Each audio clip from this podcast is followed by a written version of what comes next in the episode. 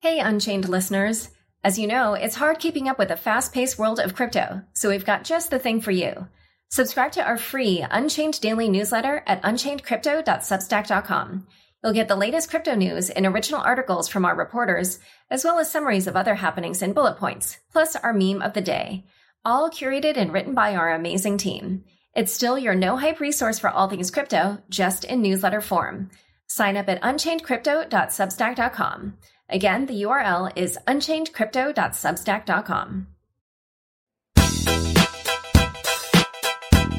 Hi, everyone. Welcome to Unconfirmed, the podcast that reveals how the marquee names in crypto are reacting to the week's top headlines and gets the inside scoop on what they see on the horizon.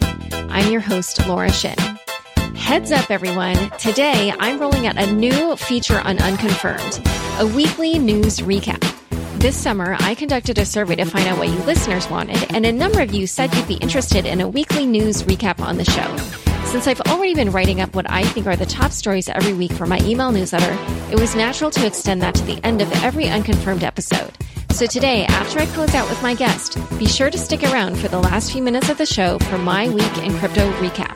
Crypto.com. Get their app and buy crypto at true cost. Get a metal MCO Visa card with up to 5% back on all your spending. Download the Crypto.com app today. For a lot of crypto fans, it's hard to find one place where you can trade, plan, and discuss crypto strategy. Get started with eToro and the world's number one social trading platform. CipherTrace cutting edge cryptocurrency intelligence powers anti money laundering, blockchain analytics, and threat intel. Leading exchanges, virtual currency businesses, banks, and regulators themselves use CipherTrace to comply with regulation and to monitor compliance. Today's guest is Zachary Fallon, principal at Blakemore Fallon. Welcome, Zach. Hi, Laura. Thanks for having me. You've been on the show before, but for those of you, for those who don't remember, you are a former SEC staffer and the author of the Regs A Jobs Act crowdfunding rules. And this week, the crypto world was, I don't think incredulous is overstating it, that Block One got away with a $4 billion year long ICO that advertised itself in Times Square and they paid a mere $24 million to the SEC for it and didn't even need to register EOS tokens as a security, which is pretty different from the outcome for some other coin issuers such as Paragon and Airfox, which also held ICOs. So why do you think that was the outcome in this case? Sure. Um, so if we take a step back, the block one, the SEC's order against block one was limited to the ERC20 token that it sold as part of the ICO and, and not related to the EOS um, mainnet token. And so I think there's a distinction here that that's important because the um, yes, they raised a lot of money in what was purported to be or perhaps intended to be an overseas offering for which regulation S was unavailable. Ultimately, they violated the securities laws with respect to that offering of the ERC20 token, and the SEC's order is sort of cabined to that to that issue alone. Doesn't really address the, the issuance of EOS mainnet token. And so, since it doesn't address that, what do you think it means for EOS? Like, should we now be worried about the EOS tokens, or do you mean, or do you think that that means that likely the SEC will not pursue anything against the EOS tokens? I think it's hard to say. I mean, you know, you can read whatever you want into the silence, I suspect, right? And, you know, I see a lot of people out there suspecting that that means uh, EOS has a, a, pass. I think that's um, a bit of an aggressive posture. I wouldn't necessarily view it that way. I think the the SEC's order is really limited to the four corners of what it discusses, and it doesn't, to the extent it doesn't address it, we shouldn't we shouldn't sort of read in uh, what we, you know, outcomes we would like or things we would surmise to be the case. Um, so it's, it, it's, I know it can be frustrating, but we, we're kind of left with what the order says and, and whatever else it doesn't say is, is open for speculation. All right, yes. And there was plenty of speculation, which we'll actually get to a little bit more in a moment. But first, I also wanted to ask about this waiver that Block One's legal firm Cooley requested for Block One. Um, what was the waiver for, and what will having that waiver enable Block One to do in the future? Sure. So, you know, settlements generally, like the one that Block One entered into, are highly negotiated. There's no reason to expect that Block One was any different, right? This was probably a process that involved not only the staff of the Division of Enforcement related to the offering, sorry, the order side of things, but also the Division of Corporation Finance with respect to the waiver side of things. And, and what the waiver what the waiver addresses is the the potentiality that Block One could be disqualified from the ability to rely on exemptions from registration that uh, companies typically rely on when raising company uh, raising capital privately, like Regulation D or Regulation A. And, and the reason for that is that Regulation A has historically had a disqualification provision in after the adoption of the Dodd Frank Act. Those those disqualification provisions or, or some or ones like them were added to Regulation D. And so both Regulation A and Regulation D have bad actor disqualification provisions, which prevent companies and certain uh, parties like directors who are, are, subject to commission orders, a cease and desist order, as an example, like the one that Block One was entered uh, was entered in, against Block One, prevents them from from being able to rely on those exemptions on a going forward basis. And as you can imagine, without capital, companies die, particularly startups. Block One is is an interesting case because it's not like they were starved for capital, or you know they shouldn't be, right? With a four billion dollar raise, um, but the waiver process is really not one based so much on the the capital needs of the company, but rather based on the regulatory requirements specified in the, in the rules. And and here the requirement is that Block One had made a showing of good cause that it wasn't necessary under the circumstances to uh, for those exemptions to be denied. Um, you can read, as you said, you can read the the good cause arguments in, in Cooley's waiver application, and you can see what what case they made for why they, they are demonstrating good cause. I think part of it is this ongoing um, this ongoing engagement with the staff to the extent that they issue or distribute digital assets going forward. Uh, so that there is a multi-factor analysis. Uh, but that sort of waiver process happens with the Division of Corporation Finance. They have delegated authority to uh, issue waivers. The commission, of course, can issue them as well. But the, the order itself, the substantive cease and desist order, typically lies with enforce, the Division of Enforcement. And those two things kind of, because you're negotiating a package settlement, they, they work hand in hand. And so um, the reason you may have a, a, the, the settlement on the cease and desist side and the factors and, and limitations that are, apply to that kind of work in tandem with the waiver side so that the parties at the end of the day get together and um, agree that okay, we, you know, this is this is this this is our settlement proposal, and part and parcel of that will be that we can continue to raise money going forward if we need to. You know, there's not necessarily fraud here, so. And as I said, they've demonstrated good cause as described in the letter, and they got the waiver as a result. Yeah, it, it, Catherine Wu released one of her famous annotated versions of the letter, and um, I don't remember her comments, but you know, she did say things about how her jaw was on the floor and stuff. And when I read the letter, I viewed it as one big uh, way of saying, like, the adults are in the room now, because it kind of went into detail on, you know, the different uh, new positions that had been filled in the background of those people. Um, well, one other thing though is just when you talked about how you know, it's not clear really what this means for EOS tokens and stuff like that. I did see one person on crypto Twitter, Jake Chervinsky, a lawyer at Compound Finance, uh, who uh, previously was a securities lawyer. He said that he does not typically see where there's like two different actions against the same issuer at different times. That if they were to have acted against EOS, he thinks that would they would have done it at the same time. And I mean, he did admit it was speculation, but do you agree that that is less common? Well, I would say that the question of who is the issuer is an important one because Block One was clearly the issuer of the ERC20 token. Whether or not Block One was the issuer of the EOS mainnet token is a different question. And I think that, you know, at least as I understand the way that network was launched um, and the EOS mainnet was launched, is that it wasn't necessarily the same parties. And so I think there, um, the question of who is the issuer and what were they issuing that's a very those are obviously the questions and i think with respect to the token that uh, the ERC20 token that block one issued um, you see the action you see the order you see the results um, i don't see any order or anything that addresses the the issuance of the eos mainnet token and how that came into existence and, and the implications for whatever parties issued that. Now i'm not saying that there there will be implications just that that there's the potential here for a different issuer issuing something uh, something different, and you know whether or not and how Block One impacts that analysis of EOS or what people were expecting when they um, received EOS and how they received it, and their ongoing efforts of, of whomever they are expecting to rely on. Um, that those are important considerations. Those are the, the, considerations you would at a staff level and as any securities lawyer would have to sort of ana- analyze in, in figuring out the the import of this as it relates to EOS. And for Kik, which um, obviously is another company that issued a cryptocurrency via an ICO and um, eventually was sued by the SEC, they closed their app last week, but they apparently will continue development on the Kin token. So what did what do you say is the overall significance of these two outcomes together?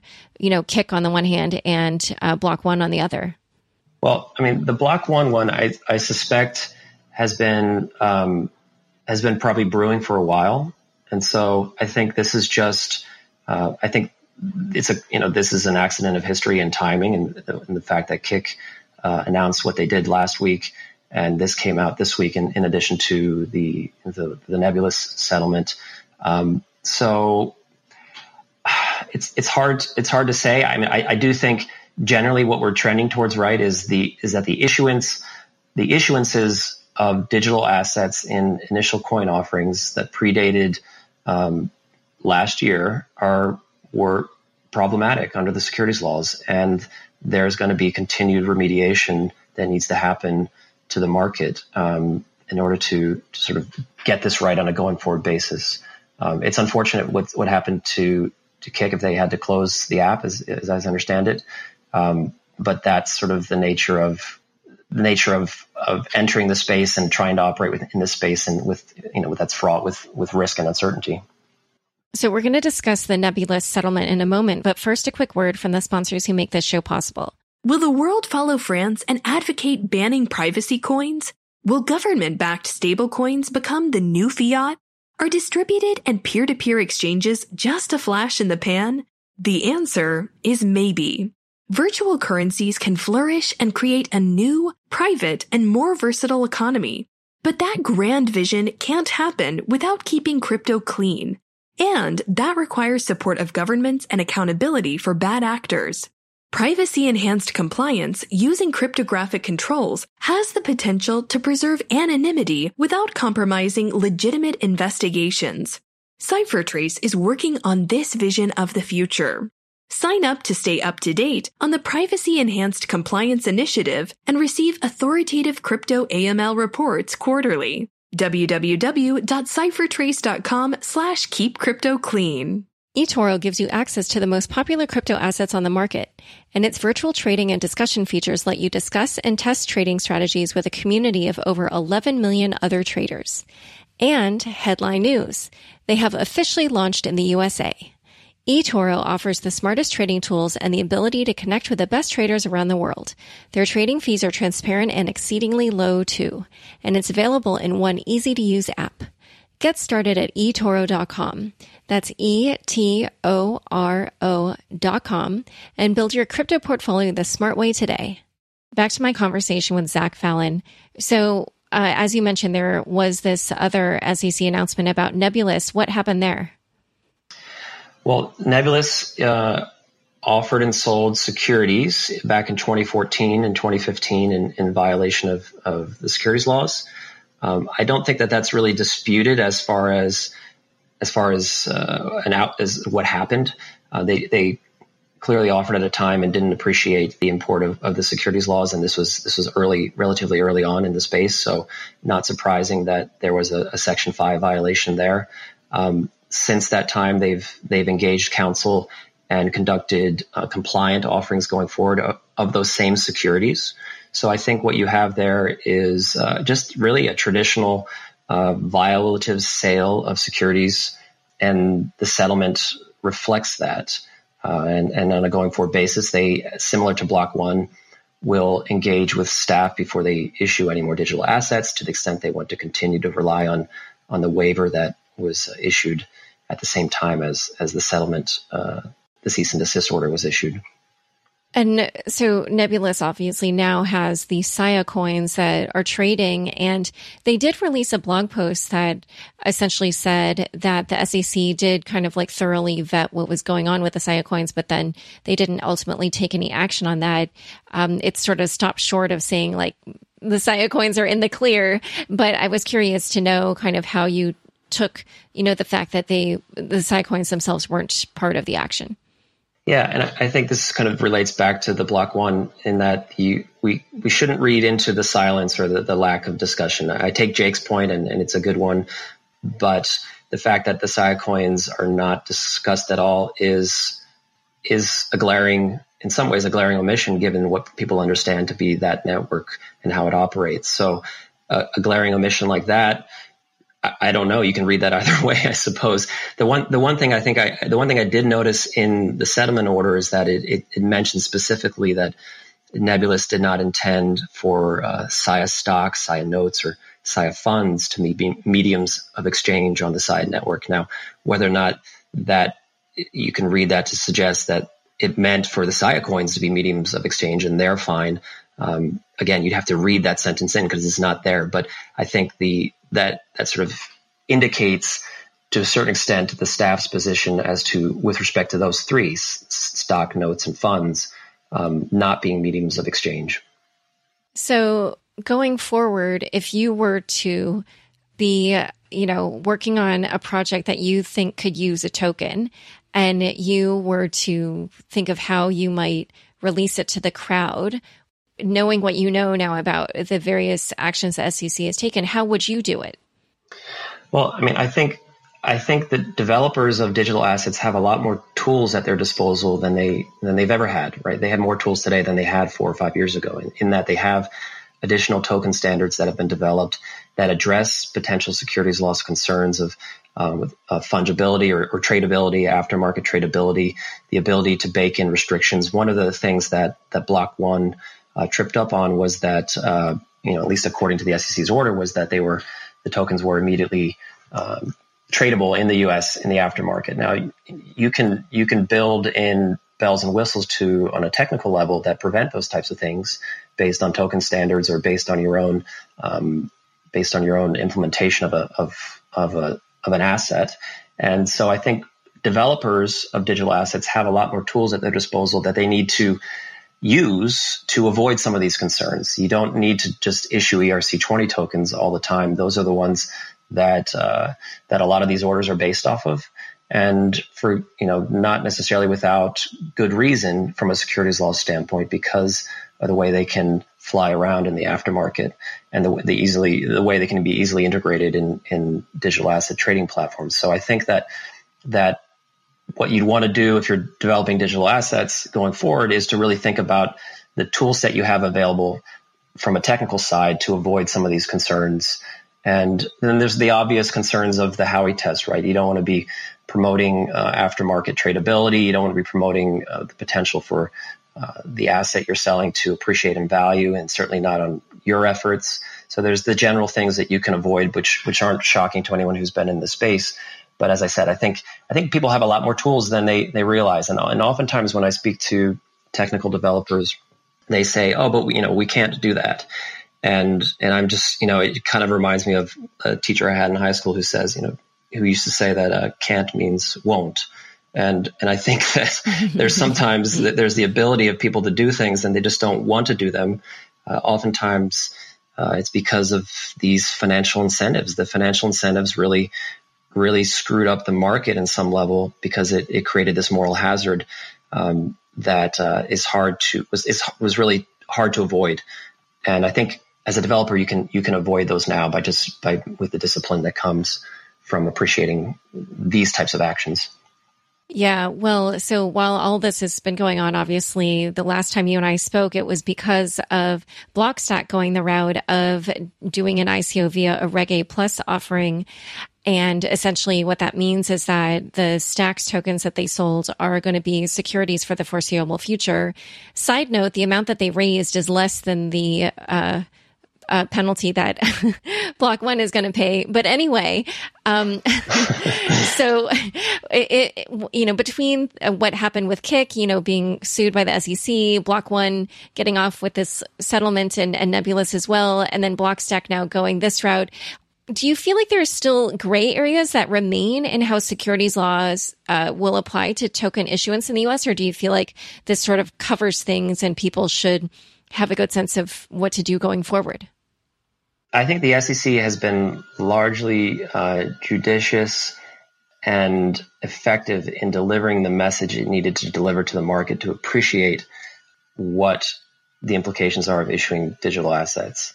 Uh, you'll probably see more cease and desist orders coming out, and you'll probably see more companies going the, the Reg A route like Blockstack.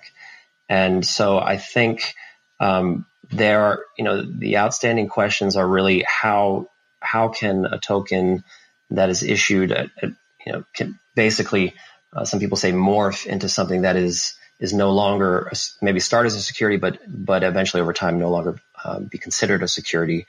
And that is sort of the outstanding question for me. Um, that's a really interesting question intellectually, and I think there, you know, because it implicates not just the law but also the technology. And so there's some there's some really interesting questions there.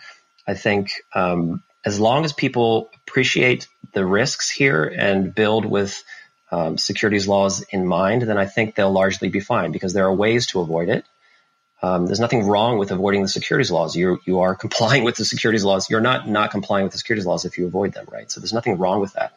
Um, but to the extent that what you're doing implicates the securities laws, appreciating how to navigate them is just is just key and fundamental responsibility of anyone building in the space. So um, there are ways out of it, and and there are ways um, if you're going to do certain things, you can't avoid it, and so you just you know need to be adult about it and appreciate the space you're in and what it is you're trying to build. And um, if you have to rejigger the network or its incentive systems to get it right and get to a place that works for you as a company, then so be it. So, one other uh, bit of news I wanted to ask you about was that this week we also saw a bunch of crypto exchanges, including Coinbase, Kraken, Circle, and Bittrex, band together to form the Crypto Rating Council. And a bunch of people in the crypto community were kind of derisive of this effort and said it presented a massive conflict of interest because, of course, exchanges have this incentive to list as many tokens as possible and therefore to give favorable ratings where a regulator might not. And because you used to work at the SEC for so long, I did wonder uh, how you thought this would be taken by the SEC.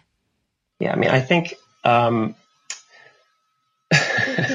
I mean, my you know my gut reaction at the, the first time I heard it was a bit of this. It's the fox guarding the hen house sort of thing. But but but there are you know there are certainly that's not just it, right? There is another side to this, which is that um, you have to start somewhere, and these to the extent that uh, these platforms are getting together and trying to socialize internally and come to a better result internally amongst themselves, so that they are their the standard of deviation sort of is is not so great among them, then I think that's a great thing. There's nothing there should be nothing wrong with that. I guess the question is why why publicize it?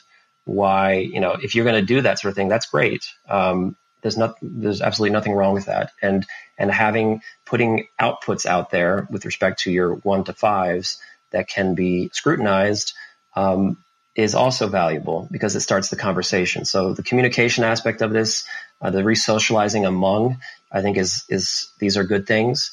Um, but I think uh, there are problems with it as well. And um, you know, typically, you know, we have uh, nationally recognized statistical ratings organizations, the credit rating agencies that that are not the same people who are issuing um, products that are so rated uh, for a reason, right? And I, I, don't think that the council is really suggesting that. I think they're just trying to get tools out there for uh, discussion purposes.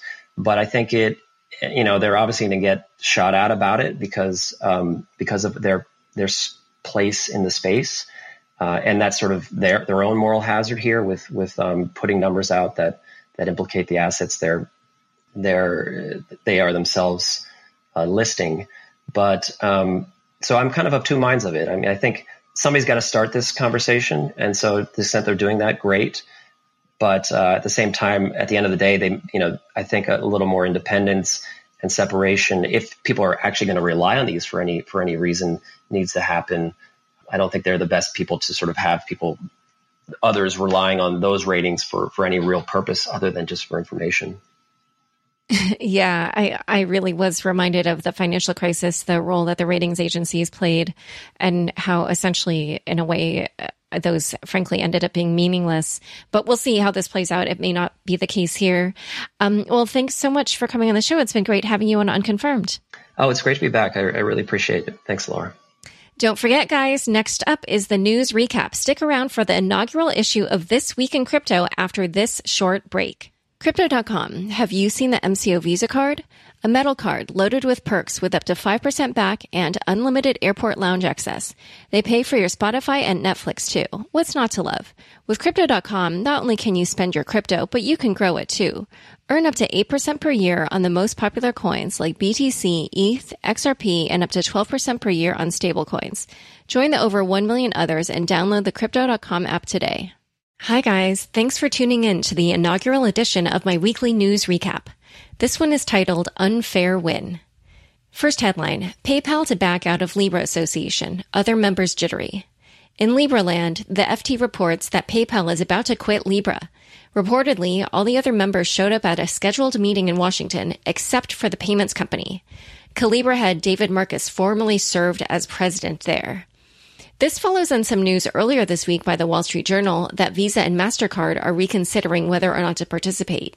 Meanwhile, perhaps unsurprisingly, the banks, through the Federal Advisory Council, told the Federal Reserve that they didn't like Libra and thought it would create, quote, a shadow banking system.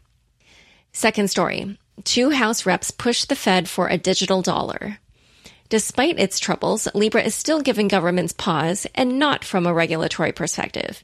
House Reps French Hill and Bill Foster wrote a letter to Fed Chair Jay Powell asking for the Fed's view on creating a digital dollar. They wrote, quote, we are concerned that the primacy of the US dollar could be in long-term jeopardy from wide adoption of digital fiat currencies. Third headline. Crypto wallet startup blockchain is struggling with exec departures. The information reports that crypto wallet blockchain is experiencing a spate of executive departures. Chief Operating Officer Liana Douillet Guzman and Chris Lavery are reportedly leaving the firm.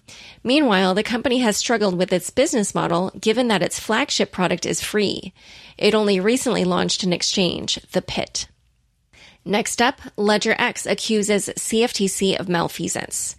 LedgerX CEO Paul Chou tweeted a series of eyebrow raising statements hostile toward the CFTC last weekend. Quote, no more kissing the ring, he said. And when allegedly asked by the CFTC to remove the tweets, he instead tweeted, no dice. Deny a complete application from us. I dare you, CFTC. In a later tweet storm, he explained that the delay in LedgerX's approval for its futures product appears to have been due to the agency, specifically then Chairman John, Christopher Giancarlo's preference for Bakkt to be first. Next story, the skinny on the Fairwin Ponzi. There was a Medium post this week, which is yet another lesson in how this technology is still highly experimental. The Fairwin Ponzi enabled the admins to drain the contract, plus had a vulnerability that enabled scammers to front run users attempting to deposit into the contract. So that way, when ETH was deposited, that would instead be associated with the hacker rather than the person depositing the ETH. When word first got out, the funds went pretty quickly, as a graph tweeted by Gnosis's Martin Köppelmann shows. Fun bits. This is the last story. This is how I end every weekly newsletter. Bitcoin OG Jared Kenna explains why he's lost love for Bitcoin. In an interview with Bloomberg, Jared Kenna, who founded the Bitcoin exchange TradeHill back in the day, said that when he started in Bitcoin, quote, all we talked about was things that actually had substance, and very few people were talking about making money. And now the only thing people focus on is making money. Also, check the show notes for my 2016 Forbes article about how hackers stole millions in Bitcoin from Kenna. That's it for this week's news. Finally, be sure to check out this week's Unchained with Emily Parker of Longhash. She gives the inside scoop on what's really going on with crypto in China, Singapore, and Japan, and why not is all as it appears. And if any of you will it be at DEF CON next week, I hope to see you there. To learn more about the topics that Zach and I discussed earlier in the show, as well as the stories from this week's news recap, be sure to check the links in the show notes of your podcast player. If you enjoyed this episode, be sure to share it on Facebook, Twitter, or LinkedIn. Unconfirmed is produced by me, Laura Shin, with help from Fractal Recording, Anthony Yoon, Daniel Nuss, and Josh Durham. Thanks for listening.